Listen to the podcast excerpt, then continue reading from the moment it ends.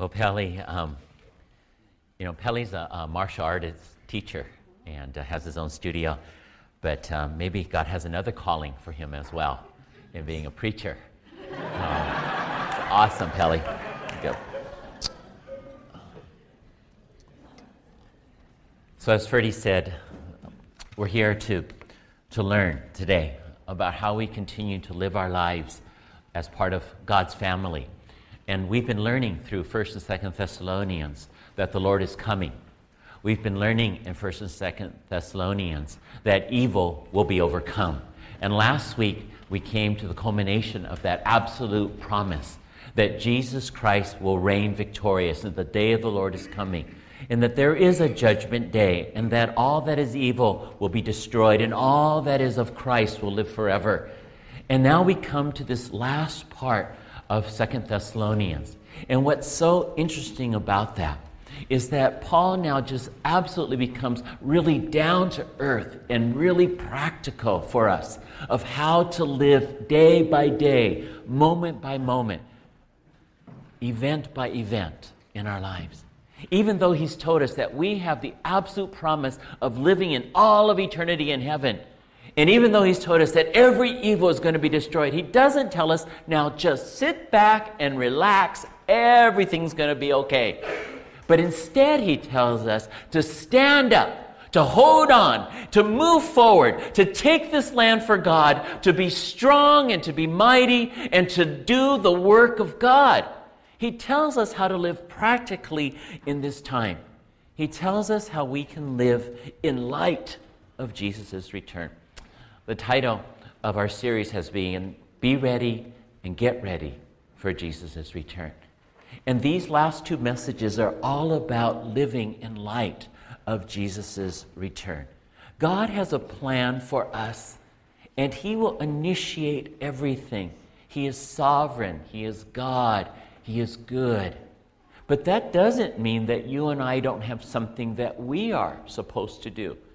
It doesn't mean that there isn't something that's important for us to also take a hold of and to be able to be employed in God's work. And so today we're going to see how God has interwoven grace, which alone He can give, and faith, which alone we can live. God doesn't force us to live by faith, it's a choice that we make. And so therein lies our ability and responsibility but it is God who initiates by His grace and gives us the opportunity to use the faith that He gives to us as a gift. He helps us to see that even from the moment of our salvation, it was a gift of God. There's a lot of debate in the Bible uh, among people about the Bible in regards to is there free will in other words, does it only matter about somebody choosing God through their free will and then they become a Christian when they say, God, I want you? Or is it predestination? That God chooses somebody and says that person will become a Christian, that person will be saved no matter what. Well, I think the Bible teaches both. But for primarily and initially, it is always predestination that God has chosen us and God has elected us, as the Bible teaches, that we might be saved. But at the same time, God gives us a choice. And we must choose. I don't know anybody who's become a Christian who said to me, You know what? I had no choice. God just made me become a Christian. I've heard just about everybody who's told me about becoming a Christian say that they at one point accepted the truth of Jesus or they received the gift of eternal life or they responded to a call at a sermon, or they turned their life over to Jesus in faith and commitment. In other words, there was a free will involved, but it was God's choice for them to make that free will.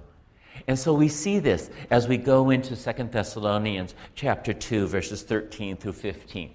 So if you open up your Bibles, and there um, are some Bibles on the floor there. If the person on the, in the middle would just sort of pick them up and pass them to the outside aisles. If somebody, if you don't have a Bible and that one gets to you, you're more than welcome to keep it. It's a gift. Um, or you can open up your bulletin and we'll read together verses 13 to 15. So let's read out loud together Second Thessalonians verses 13 through 15. Let's begin. But we ought always to thank you for you, brothers, loved by the Lord. Because from the beginning, God chose you to be saved through the sanctifying work of the Spirit and through belief in the truth. He called you to this through our gospel, that you might share in the glory of our Lord Jesus Christ. So then, brothers, stand firm and hold to the teachings we pass on to you, whether by word of mouth or by letter. And so, right away, we see that we are loved by the Lord. And this is what Paul gives thanks for. Paul gives thanks to God for everything that he is about to teach. And one of the first things that he says is, I thank God that you are loved by him. I thank God that you are loved by him. And you are loved so much that he chose you to be saved. And this is what we might call election. And so if you're taking notes, this is our first point of how God interweaves His work and our work in our world and in our lives and with Him. And the first is that God's election and our belief are interwoven through the Holy Spirit. God's election and our belief are interwoven through the Holy Spirit. For we see there that not only has God chosen us to be saved, but He's done it through the sanctifying work of the Holy Spirit. And to be sanctified means to be made holy. And so this is what God's Spirit does. And sometimes we refer to God's Spirit as the Holy Spirit. And so the work of God in our lives is to make us like Himself and to make us holy. And so the Bible says that we were saved so that we could be made holy through the work of the Holy Spirit, so that we could be made like God Himself. But not only that, but we ourselves must do something. God doesn't force it on us. And so it says there at the very end of verse 13 through belief in the truth. We must believe the truth. And Jesus said, I am the way and the truth and the life. And no one can come to the Father except by me. And so Jesus is the truth in which we believe in, as Pelly just shared with us. It is the belief of who Jesus is and of what he's done. It's not just the belief about Jesus, and it's not just the belief that Jesus was once a real person and that he lived on earth, but it is a belief that is personal and powerful within our own lives. And the Holy Spirit has to do that work in our lives.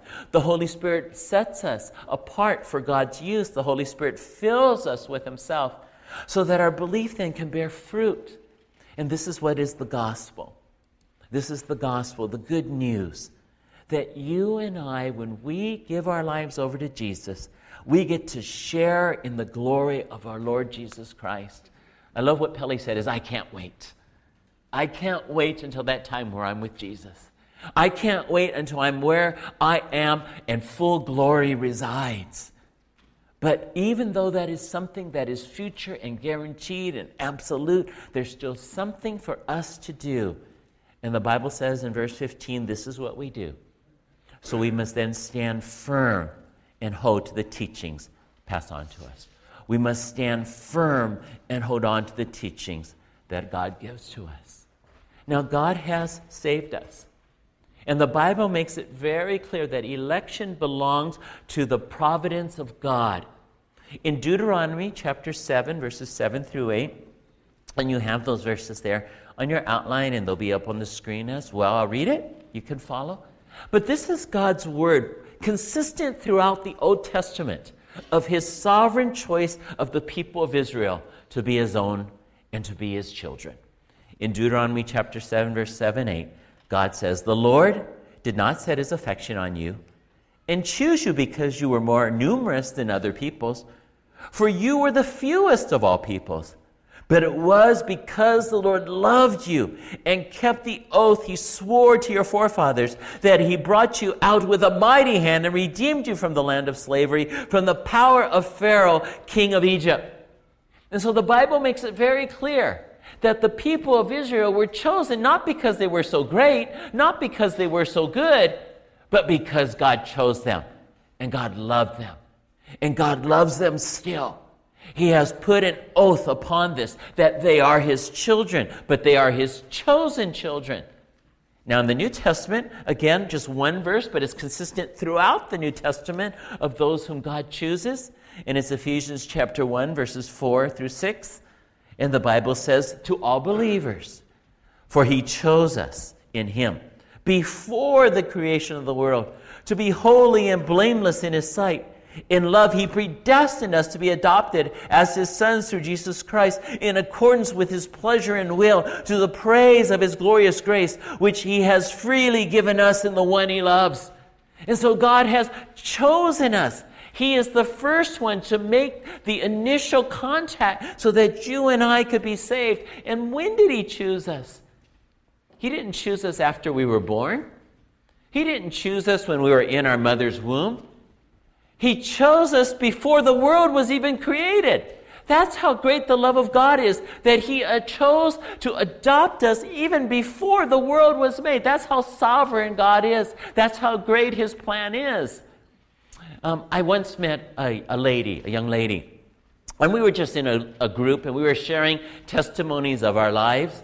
And she was sharing how she had been adopted as a, as a little girl and how she loved her parents and how her parents raised her in the love of Jesus Christ, and how her parents always told her, You are so special because you were adopted by us.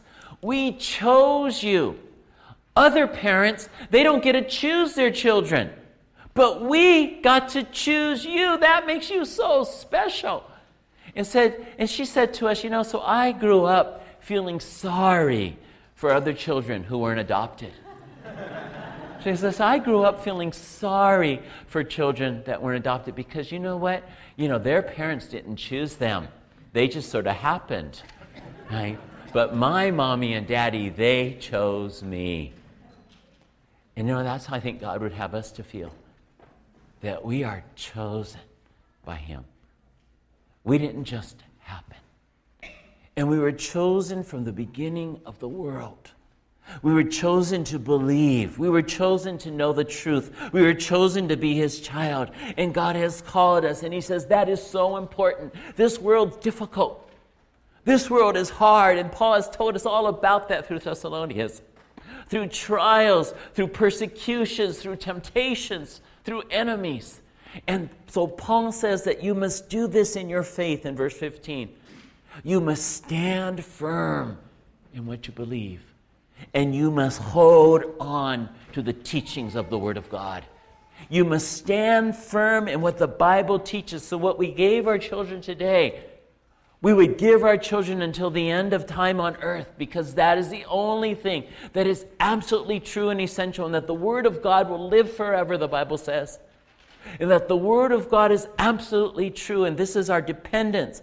And though, even though we go through difficult times, our belief is in what God has said is true in His Word, in His teachings, and we stand firm in all these things. No matter what trials we go through, we look to the Word of God to guide us and to lead us.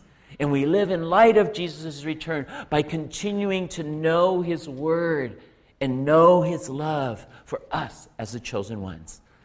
Well, the second thing that we do that Paul says in 2 Thessalonians chapter 2, verses 16 through 17, is we live in God's grace and our good deeds.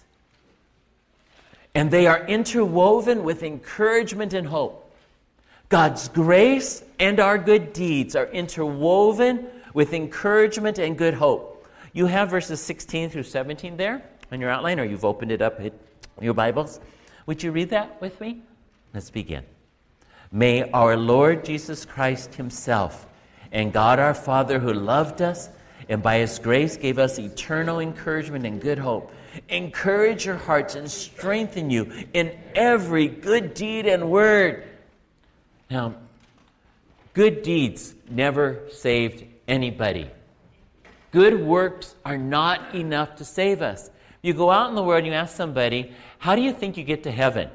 Probably more people than not are going to say, well, you, you just do good. And so the idea would be that somehow at the end of life, if there's a little bit more on the good side than the bad side, you get to go to heaven.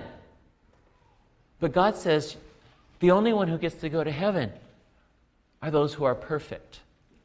Well, you and I know that we're far from perfect. In fact, we know that we sin.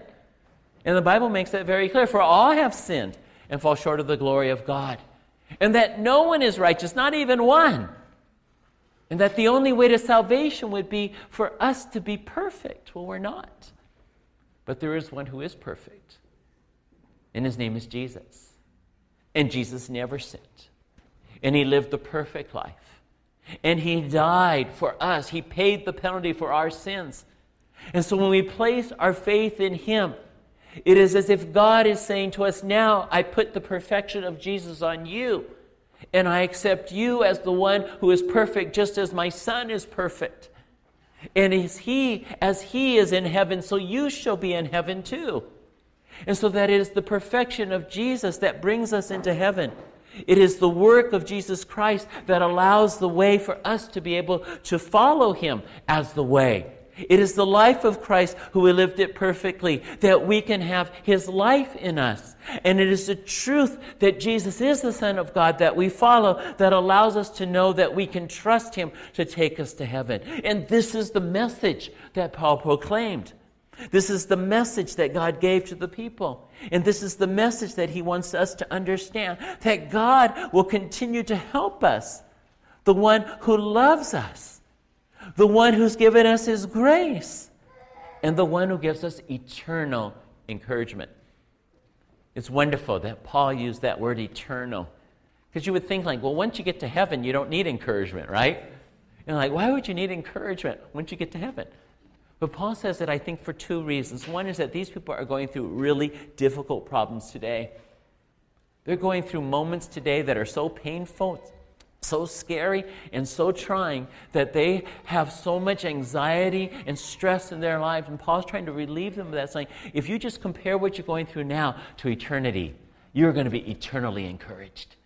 You are going to be encouraged so much that whatever trial you're going through today, it's going to look so piddly in light of eternity. And you are going to be encouraged forever by God. And I think the other reason is because of what the word encourage means. The word encourage in Greek means to call near. To call near.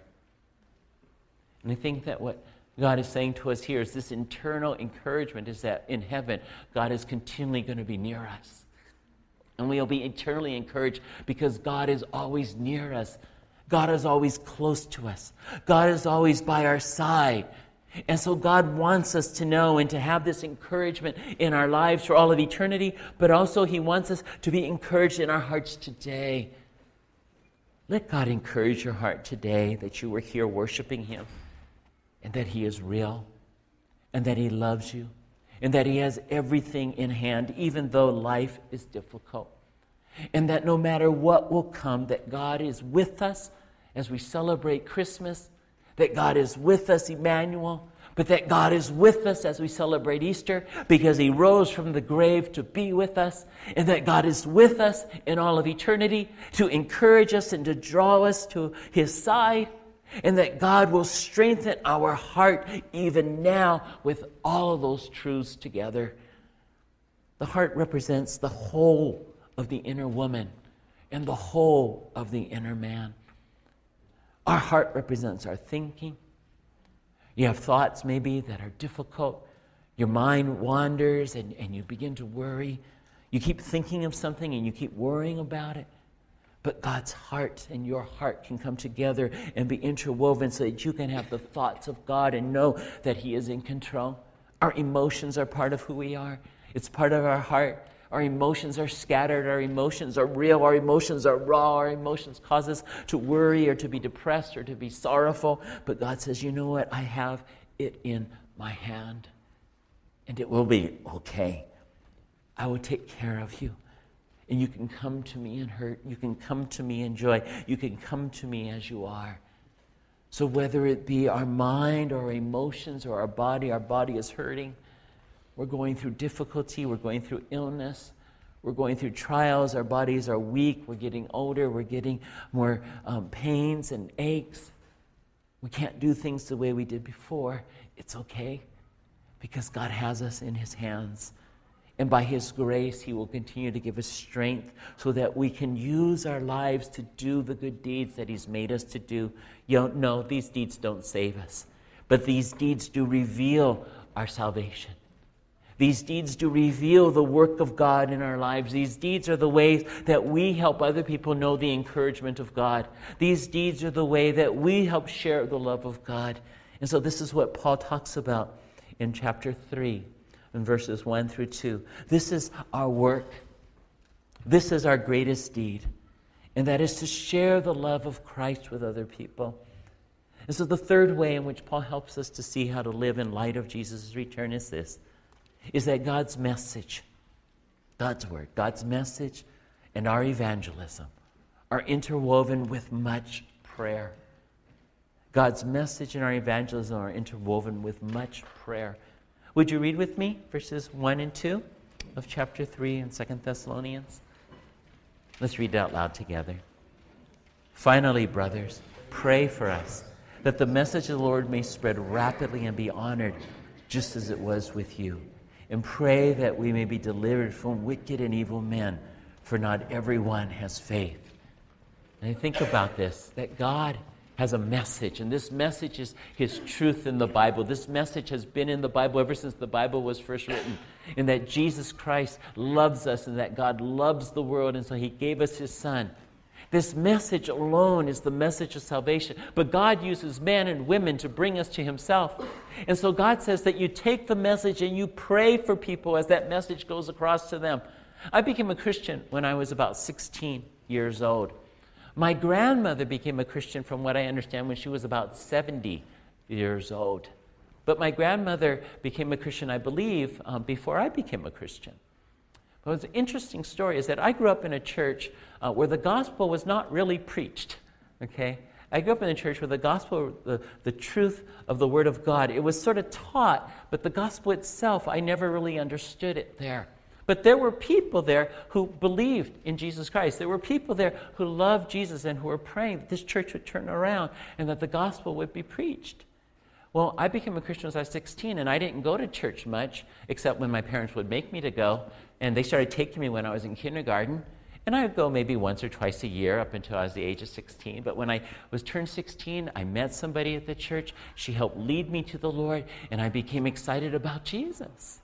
And so as my faith began to grow, I began to know more people in the church. And I was talking to this lady who, um, she's probably about 20 years older than me, and she says, You know, Curtis, I was your Sunday school teacher in kindergarten. And I began praying for your salvation when you were in kindergarten. I began praying for your salvation when you were in kindergarten. Well, God answered those prayers. I mean, this church wasn't the strongest Bible believing church in the city, but it had people there who loved Jesus and who were praying for the salvation of those in the church. And so, about what, 11 years later, after she began praying for me, I came to know the Lord Jesus Christ. Well, my grandmother grew up in China, didn't know anything about Jesus. Came to the United States and had a rough life. And, and she was going through many different trials herself, but there's this old lady who came to know her and meet her. And this old lady befriended her. And this old lady would share the gospel with my grandmother. And then my grandmother began to hear the word of God. And my grandmother gave her life over to Jesus Christ and became a Christian. And I always remember my grandmother telling me, I pray for you. I pray for you every day. I pray that you will, will love Jesus. I pray that you will find a good wife. She prayed for me. Well, who was it that led her to the Lord? It was my Sunday school teacher's mother. It was her mom who'd been praying for my grandmother and led her to the Lord. Her daughter prayed for me, and someone else led me to the Lord. And so we must pray. We must preach. Yes, we must share the message of God. But we must also pray. And this is what Paul is saying. The Bible tells us that when we pray, God hears our prayers. If we ask, God will give. And Paul says there in verse 2 and we pray. And we pray that we may be delivered from wicked and evil men for not everyone has faith. And so we pray that God would help us in the midst of all of our struggles. If we preach the word of God, we can be certain we'll be persecuted and trials will come our way. The words of John Phillips, the Bible commentator, says this prayer links us with the throne of the universe. It connects us with the mind, heart, and will of God. Prayer is one of the forces of the universe, as real as the forces of gravity, electricity, and magnetism. I mean, we believe in all those things and we don't see them, right? We don't see gravity. We don't usually see electricity. We don't see magnet- magnetic forces, but they're all very real. We believe in them. They're working right now. And even more so, God is working in His same way right now. He is hearing your prayers. You may not see it happening, but He is. He is drawing things together. He is bringing people together. His energy is in the universe, drawing things together through the power of the Holy Spirit. And so we pray, and we pray, and we never give up. And we share the message of God with those that we love, that they might know Jesus.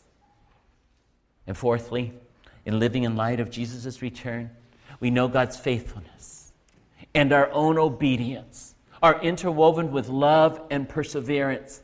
God's faithfulness and our own obedience. So God is faithful. Yes, God's absolutely faithful. But we must also obey to lay hold of that faithfulness and when we obey, we lay hold of God's love.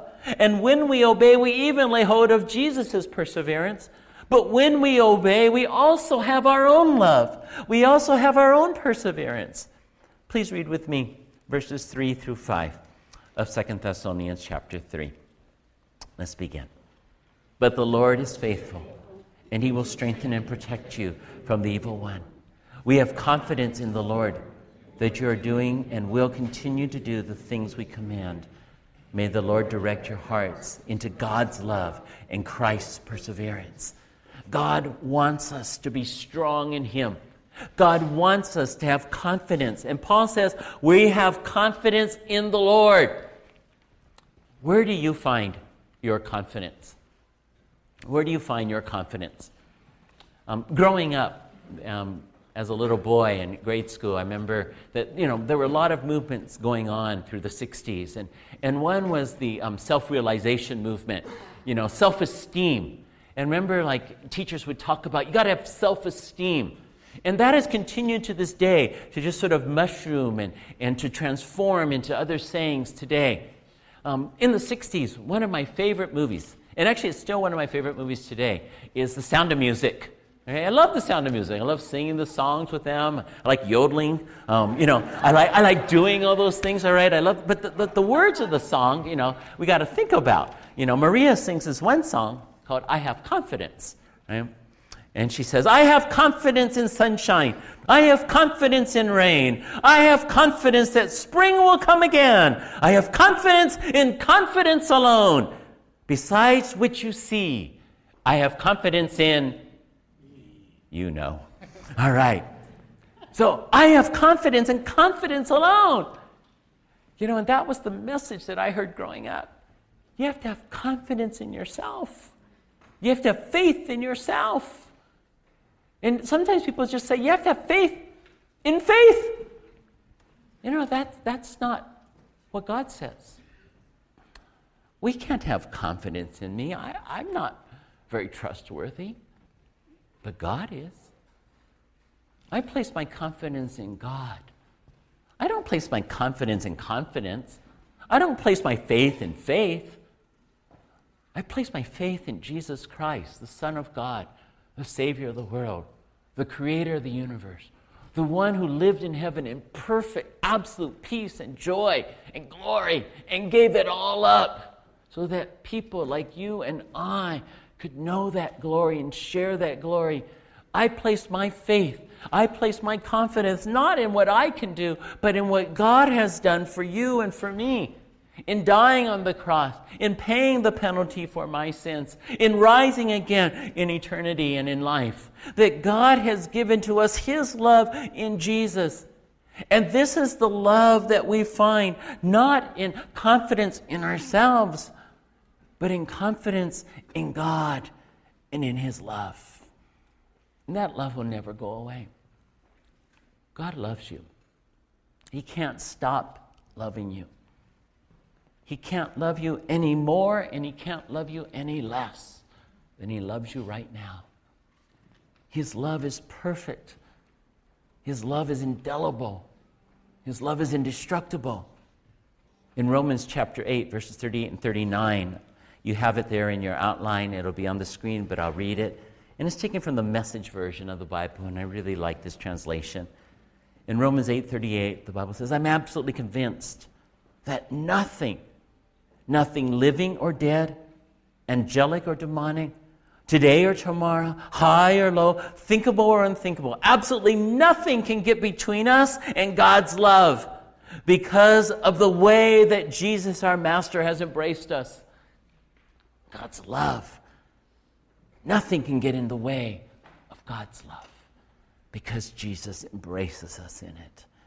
In 2 Corinthians 13 14, the amazing grace of the Master, Jesus Christ, the extravagant love of God, the intimate friendship of the Holy Spirit be with you all. God's love in the midst of our trials. God's love above and beyond everything else in this life. I know you all have trials. And you can be absolutely certain I have my own too. There are uncertainties in our life, there are difficulties in our life, and there are coming trials in this world that you and I have yet to see that will shake our world and test our faith. And we must be ready because the Bible tells us that as Jesus coming gets nearer, evil is going to be on the rise. That's what we talked about last week. There's going to be trials coming our way until the coming of the Lord, be it by rapture or be it by storm. That Jesus is coming and we have to be ready. Now, in our lives, we're going through difficult times, and it's easy to get discouraged. Many years ago, um, back in the, the, the, late 70s, early 80s, I heard a, a, lady speak. Her name was Corrie ten Boom, and some of you may have heard of her name. She was a Dutch Christian, and, and she and her family loved the Lord Jesus very much. And they saved hundreds, maybe thousands of Jews from Nazism. And they, they risked their lives and ended up, they were all caught and arrested and put put in jail uh, by the Nazis. And there, all the family members except for Corrie, died. But when she was there, I remember she told the story um, about how, as you go through life, you go through difficulties. That, and it's as if you're looking at the back of a tapestry. And I don't know if any of you have looked at the back of a tapestry, you know, but all you see are the threads, the loose threads. You may see a bit of the design, but you don't see the whole thing. And what she was telling us as she spoke was that, that God in heaven is making a tapestry of our lives. But as we look up at what God is doing, all we see is the backside of it because God's making the tapestry in the front for Himself. But He knows what He's doing. Well, many years ago, um, my wife made a tapestry um, for me, okay? And, um, and so this is, this is the tapestry that she made many years ago, early on in our marriage. So you can sort of get an idea what it is, right? Okay, so you can tell that it's a rainbow, all right? But uh, can you tell anything else? What else can you tell about this tapestry? And there's a picture of it up there. Okay, it's colorful. It's a heart. Anything else? The backside. The backside. Okay, is there a word? Is. Okay, what does that mean? All right, is. Hmm, is. Well, you know, God is doing something, all right? And we don't see everything all the time. We see the back of the tapestry. He's making something. We're looking up. He's doing something good, but it will only be when we get to heaven. It'll only be when we're in His presence that we're going to see the other side of the tapestry and what He was doing all along. And so, what He was doing all along was He is preparing us for forever. It is His love that is forever. And so often we get discouraged because we look at what's happening today and we expect it to be fixed right now. We expect everything to go right our way. We expect His love, and we say, well, if God loves me, then why would He let this happen to me? If God loves me, why doesn't He do what I want? And He's saying, I do love you. And that's why I don't answer right now, because I don't want to ruin it by giving it to you too soon. I don't want to give it to you on earth where you don't get to have it in heaven. I want you to have it for forever. For forever. And that's on the backside of our tapestry, as the word is. God is. God is working. But on the other side, God is working for your eternity and not just for your earthly living. God is working in eternity now, and He is faithful, but we must be obedient. That is our role. That is how God interweaves our life with His. That we are faithful to Him always because He is forever faithful. And that you can put your confidence in all the time for all eternity. Let us pray.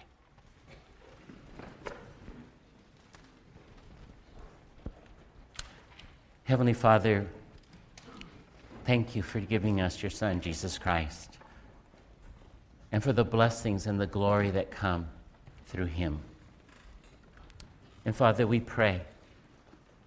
We pray that we might take the truth of your word and live it in our lives, that you are forever faithful, and that you call us to a life of obedience and it is by your grace and by your chosenness and by the election that you have called us to yourself. And yet, you also give us the will to obey or disobey. But, Father, our desire is to obey. And so we pray, Father, for anyone here who, who has heard Pelly's testimony and who stands on that same side that he once stood on and said, My life is empty. I need meaning in my life. And you are the one who gives meaning. And so, Father, we pray for those here today that they, like Pelly, might say, God, I give my life to you. I believe that Jesus died on the cross. I believe that he is real and who he says he is, and that he rose from the grave. And I give my life to you. Father, help us to place our absolute confidence in who you are and in what you've done. That you are God and sovereign, and that you are good, and that for all of eternity we can live with you. Lord, I pray for all of us today to be serious about our faith, to take it seriously, because it's the most important thing we could ever have in all of eternity. And in your name we pray. Amen. I want to encourage you that if you have any questions or